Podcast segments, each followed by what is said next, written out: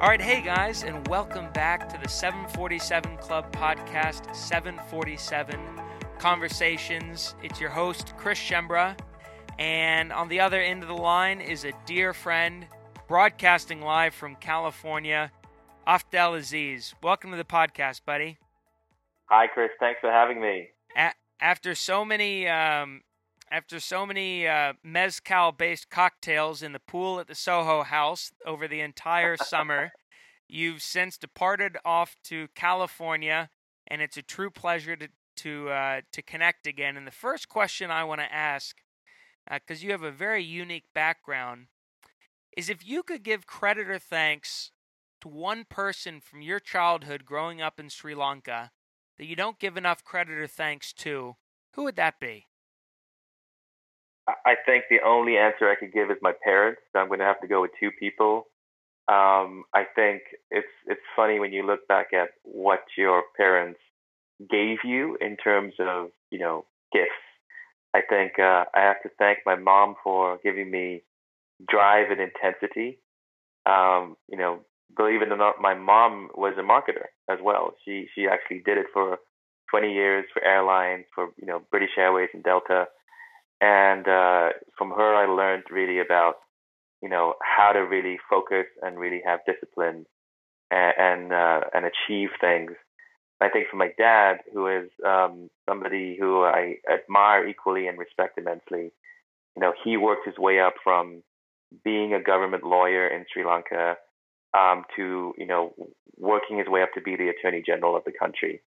And um, I have a huge amount of respect for how he did it, his work ethic, but also his sense of moral justice and sense of what is right and wrong. Um, and I think um, together, both of them have really given me this this wonderful twin gifts of, you know, this sense of of feeling like your work should add up to something that's bigger than you and has a social impact, um, but also the uh, the drive and focus to be able to mm. put the hard work against it to get it. And that mentality, that beautiful mentality, uh, that your work should add up to something, you know, uh, uh kind of like building a legacy kind of thing. Is that what most Sri Lankans feel about their work, or were you different growing up? Did you fit in, or did that separate you from the pack? You know, I think most Sri Lankans, you know, my generation grew up during a civil war, right? They grew up during although it's almost like a 30 year war uh, in the country, an internal uh, conflict uh, between two ethnic groups, the Sinhalese and the Tamils. And uh, they grew up in a in a, in a environment that was pretty stressful. You're growing up with the threat of terrorist attacks. You're growing up with continuous stories of violence, and I think you grow up with a heightened sense of what it means to be a citizen and what it means to get involved um, in the politics of your country in a way that you know people growing up in a very peaceful society probably didn't. I don't think I'm any different from from from any of my peers in that sense. I think the path that I've taken that is different is really now focusing my work around uh, the link between what you do for a living, i.e., your work, and how that ladders up to your purpose, uh, what you're meant to do on this planet, and and and purpose is inextricably linked with the legacy you leave behind of of positive impact, on, you know, on the people that you meet, the organizations you're part of, the society you're part of, and, and ultimately the world. So I think that's where I've kind of maybe taken inspiration from my roots, but also tried to go um, even deeper into this topic, which I, I honestly think is like the existential crisis of our times. How do you do meaningful work? You know, how do you find a way to balance the need to have a paycheck with uh, with having something meaningful, um, and and that's really the kind of the fascinating space I'm exploring right now.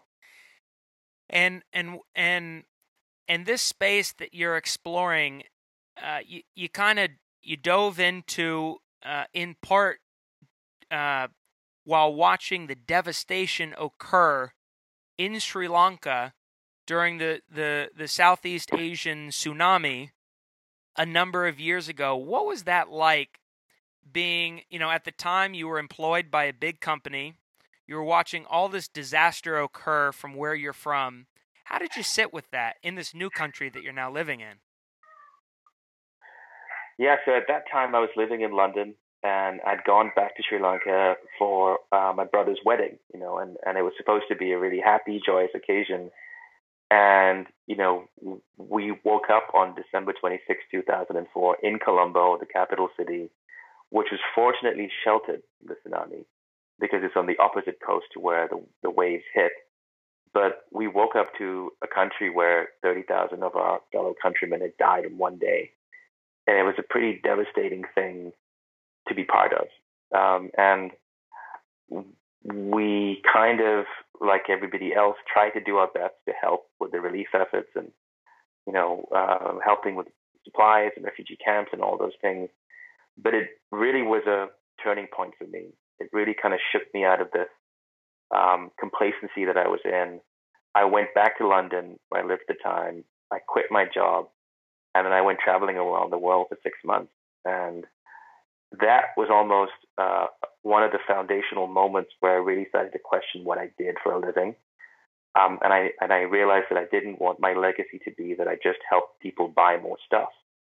And so I think that I could almost point to as one of the you know root causes of me really starting to question what I did, and, and it's it's kind of you know fitting that it happened in Sri Lanka, this country that I love so much and I was born in, and um, has led me to kind of go on this journey to try and find a better way of doing what I do for a living.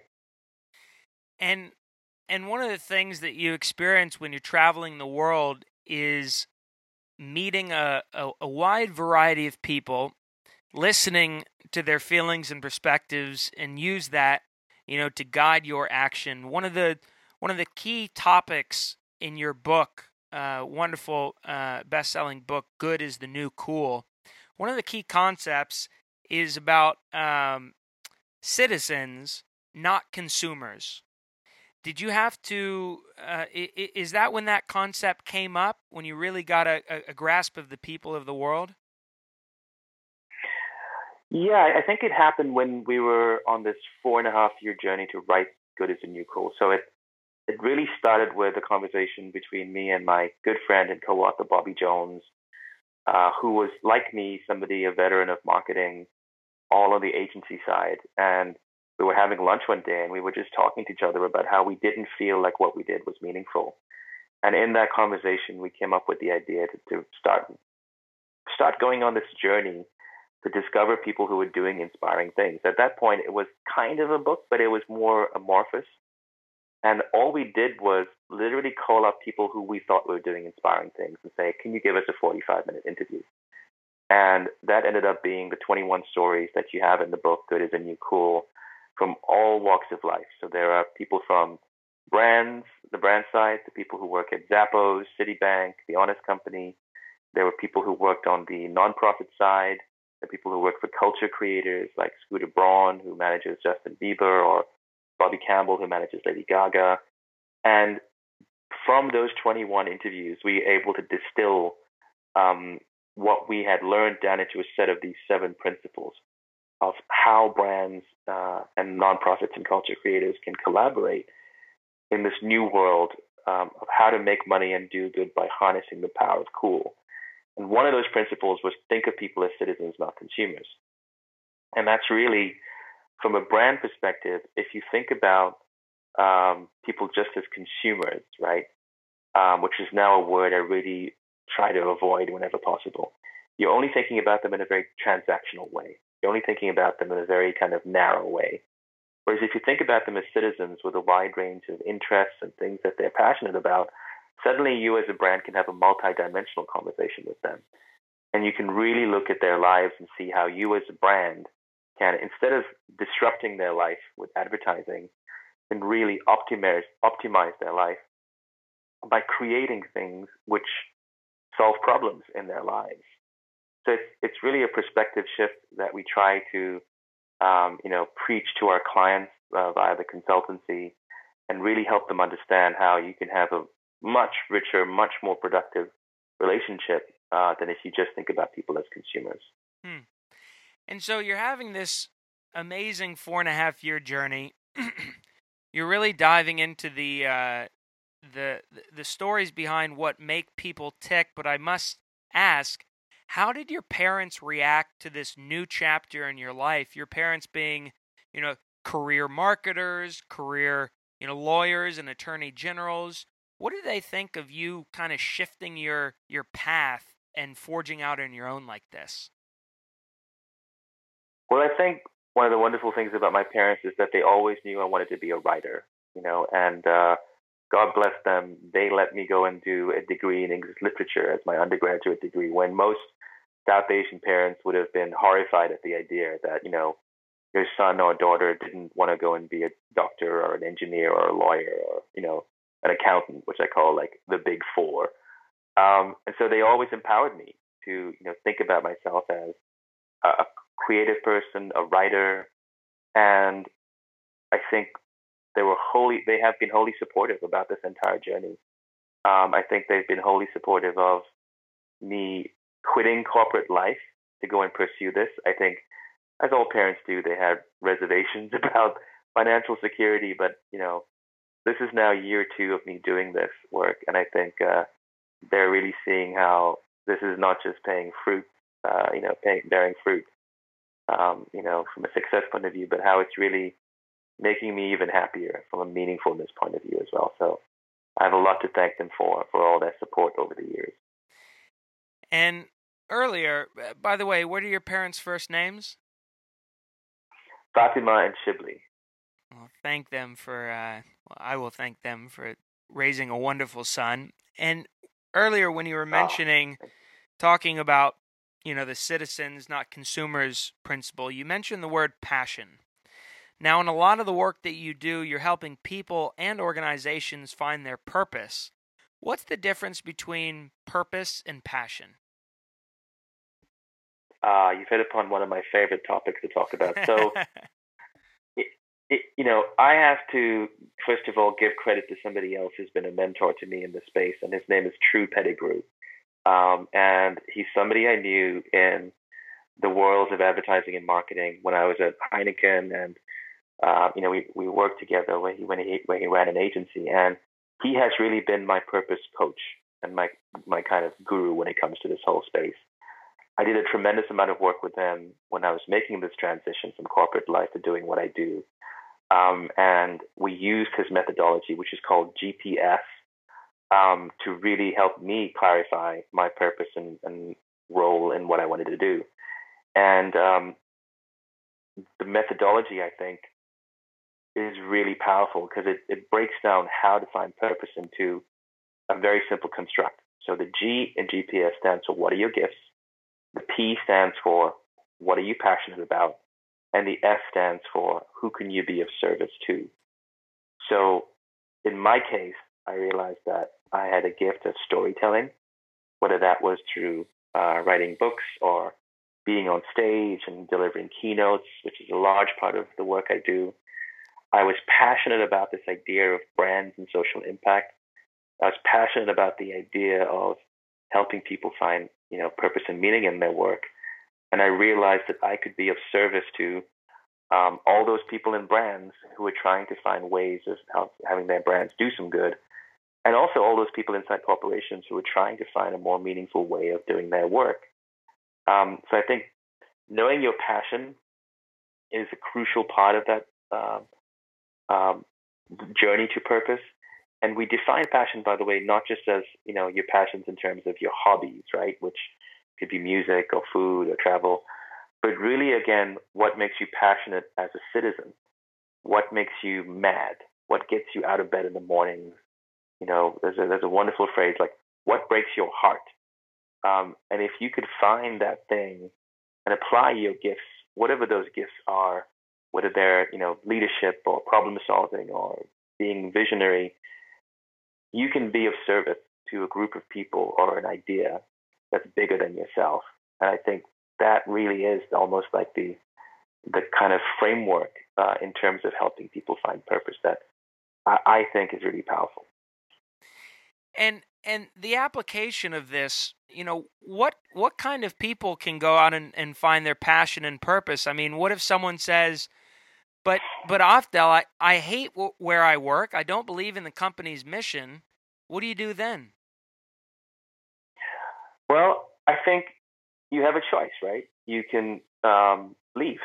You can go and find another company that, which is mostly closely aligned to your mission, or you can do what I did and set up your own company. You know, I, I, I a large part of the time when we talk to companies, I find that you don't usually have to leave. I think there's a way to really find a way to align what you believe in with the company's mission, if it has a you know really noble and inspiring one in the first place. But a lot of the times, it's completely fine to leave and do your own thing. If if it doesn't make you happy and fulfilled, then why would you not try to find a place where, let's face it, you're going to spend the majority of your life at work. It's the thing which occupies a bigger chunk of time than anything else that we do. And so, why wouldn't you want to keep optimizing that and trying to find a place that is completely in sync and aligned with um, what you believe in and the impact that you want to leave?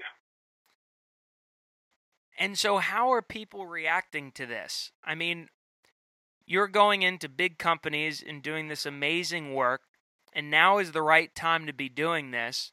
But what are some kind of benefits that that they see by having, you know, empowering their people to find their purpose? Well, what we are witnessing right now uh, is really a powerful moment. We and we talk about, you know, in our work, the three waves that are hitting right now. You have a wave of consumers who want the companies in their lives and the brands they buy to stand up for something good uh, and to do good via their um, you know purchases. We call it voting with your wallet for the kind of world that you want to live in. uh, wave number two is employees. Like people want to work for companies that can show how their work ladders up to a social impact. Especially with millennials and Gen Z, you're seeing this, but it's really true across the board. If you look at the data, it's Gen Xers, it's baby boomers, everybody wants their work to have some sort of meaningful impact. And wave number three is investors. So you're seeing this in you know in January with um, Larry Fink, who's the CEO of BlackRock, which is the single largest U.S. investor. You know, 6.3 trillion dollars under management, saying from now on, BlackRock expects all the companies that we invest in to show social impact around financial returns. So these this confluence of these three massive tectonic shifts are now making it this golden moment where it is possible for companies to do good and make money and give their employees a sense of meaningfulness and keep their investors happy all at the same time. So the the upsides for companies are huge. I think the problem is um, one of alignment, like we talked about, um, and that was my realization after a year of doing, you know, good as a new cool and traveling around the world and giving keynotes and advising some major clients, I realized that there was no point in a brand having, um, you know, a great purpose if the people inside that company didn't believe it or that didn't have it aligned with their own personal purpose. So that's why we've now embarked on this kind of new layer of work um, around this new um, idea of how to love your work in the 21st century. And that really is where we're applying the GPS methodology to help people inside those companies triangulate how their purpose connects to a bigger mission. And that's when you really see the magic occur. Um, the companies that we're tracking, the Airbnbs, the Teslas, the Patagonias, these companies have done an amazing job of not just having a purpose, but empowering their employees to participate in that purpose. And that is really the difference between success and failure, I think, in this day and age. And one of the concepts you talk about in your book to to go on the, the people side of things, one of the one of the concepts is that people are the new media. How important yeah. is how important are people and community in the 21st century? They're the most important thing of all, uh, because what we're now living in is an age of radical transparency. Um, you now have the ability, uh, everybody has the ability to become a media network in and of themselves, thanks to the power of social media and the internet. And so, first of all, when you think about inside a company and you think about corporate culture, um, there's a great quote in the book, uh, uh, Good a New Cool, from Jason Mayden, one of our interviewees, and he said, Culture is the first product of any company. before you ship a single sneaker or sunglasses or bottled water, the first thing people see is the culture of the company. And so if your culture isn't in a good place, that's going to leak out to the outside world. People will be able to see right in, into the company. Um, secondly, when it comes to your customers and the people who buy the product, they're able to, um, we call it weaponized word of mouth at scale if they don't like what you're doing. So the negative uh, manifestation of this is boycotts that you see happening, spreading like wildfire. Like right now, we're tracking the boycott NRA uh, movement that's happening, where companies like United and Delta and uh, uh, First National Bank and Hertz and Avis are like divesting themselves of any ties to the NRA. Um, so that's the negative manifestation of people are the new media for brands. The positive manifestation is that if people love what you do, they will tell other people about it. So if you ask any marketer to look at a ranking of what is most powerful in driving their brand, word of mouth is always at the top of any list. It goes above TV or you know radio or any other channel. It's word of mouth. So right now, those brands that are succeeding are the ones who are doing things, real actions, not just promises and words, um, that people engage with uh, and agree with and identify with.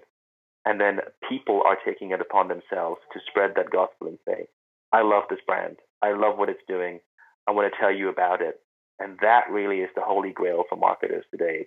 How do you use something that's meaningful enough with a great product, a great service, or great marketing that people then become your greatest advocates and spread the message for you?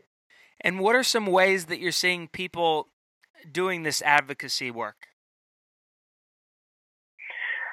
I think uh, you know one of the best examples recently has been Patagonia. Um, you know where they made a commitment that's uh, in keeping with their purpose, which by the way is to use the power of business to inspire solutions to the environmental crisis. And they're a brand who've been doing it for you know 30, 40 years and, and doing it with such integrity.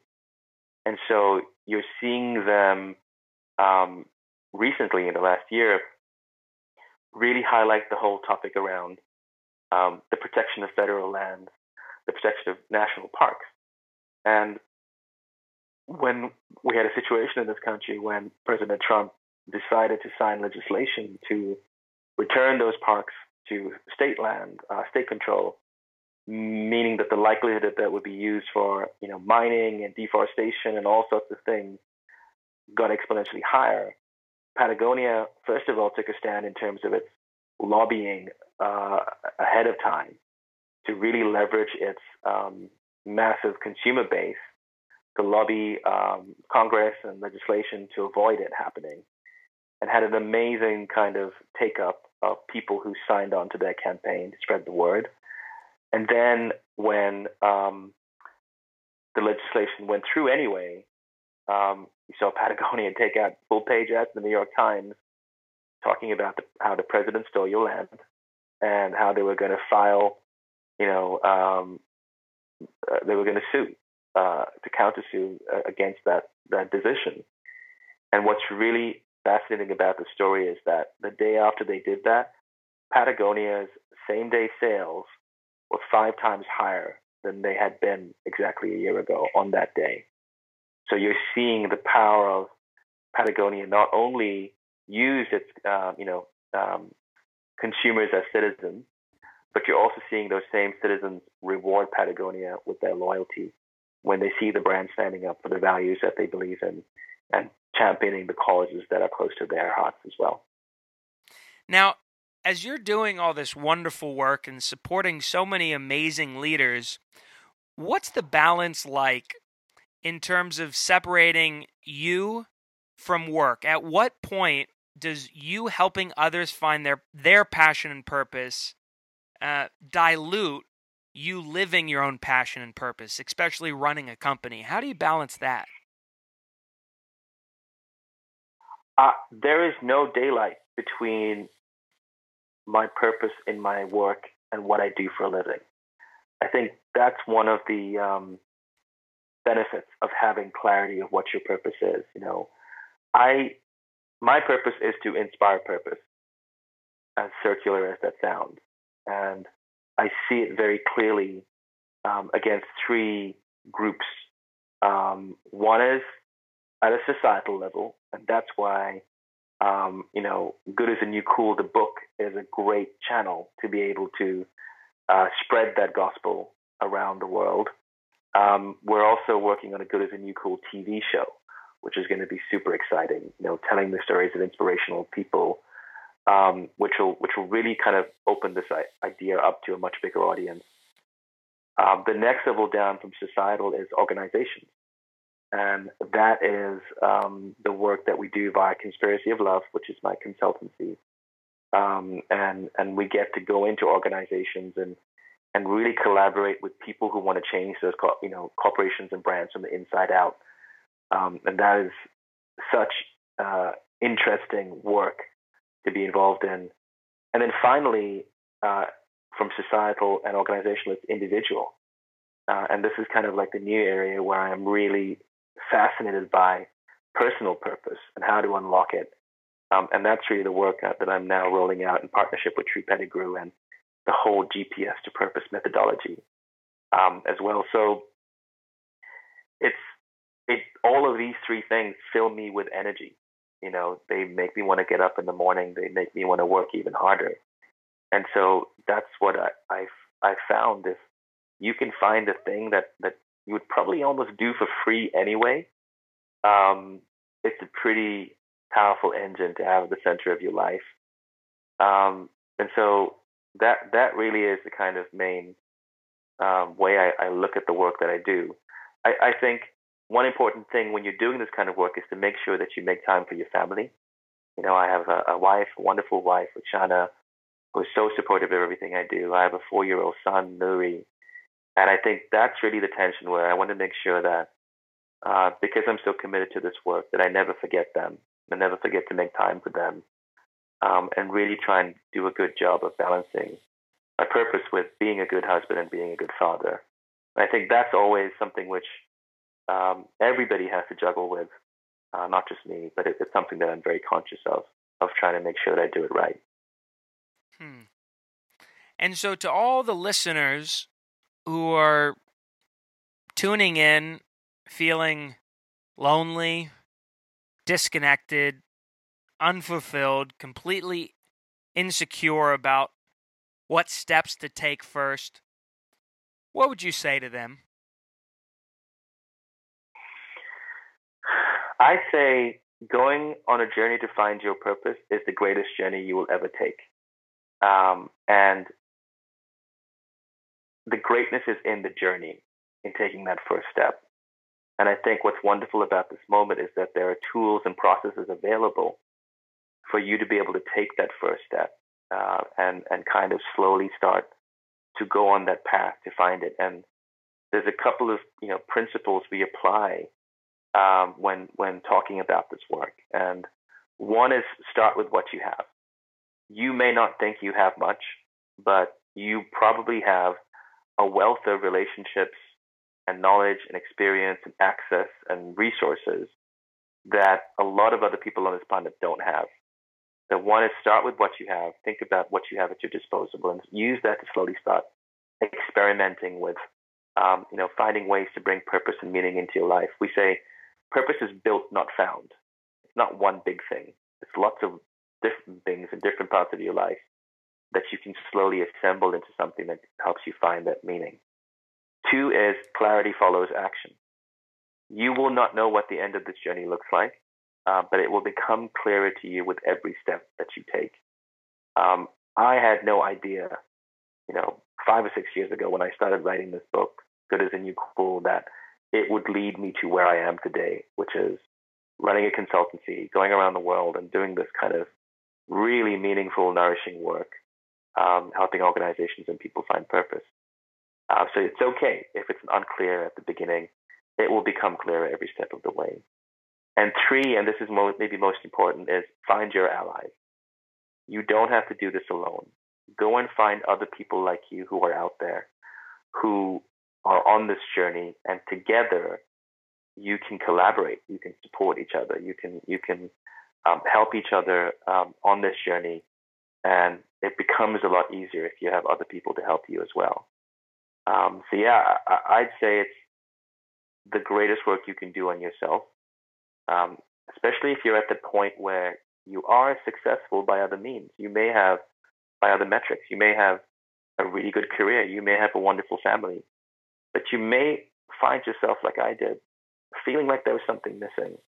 And I, I always encourage people to scratch that itch uh, because it's really the doorway into something much more transformational that you could be doing with your life. Amazing words from what I consider a, a true friend and a great ally in this space to shake up the system and help others do good in their world. Afdhel, I thank you for coming on our podcast. Thank you, Chris, and thank you for all the great work you do with the 747 Club. I think you built something pretty inspirational and incredible, and uh, please invite me to your next dinner. I'd love to see you again. Absolutely. Well, folks, you heard it from the horse's mouth. Go out, take a, a few small actions, let us know your results. It's a journey, and I hope you take it. If you liked what you heard today, please click that subscribe button. Please share this episode with your friends. We need to get this message out. Email in with any thoughts, questions, concerns, or ideas of future people we should have on this podcast. I really hope you took this one to heart. I hope y'all are having a phenomenal day on Earth. Remember, folks, it's your world. Go explore, and we'll see you next episode.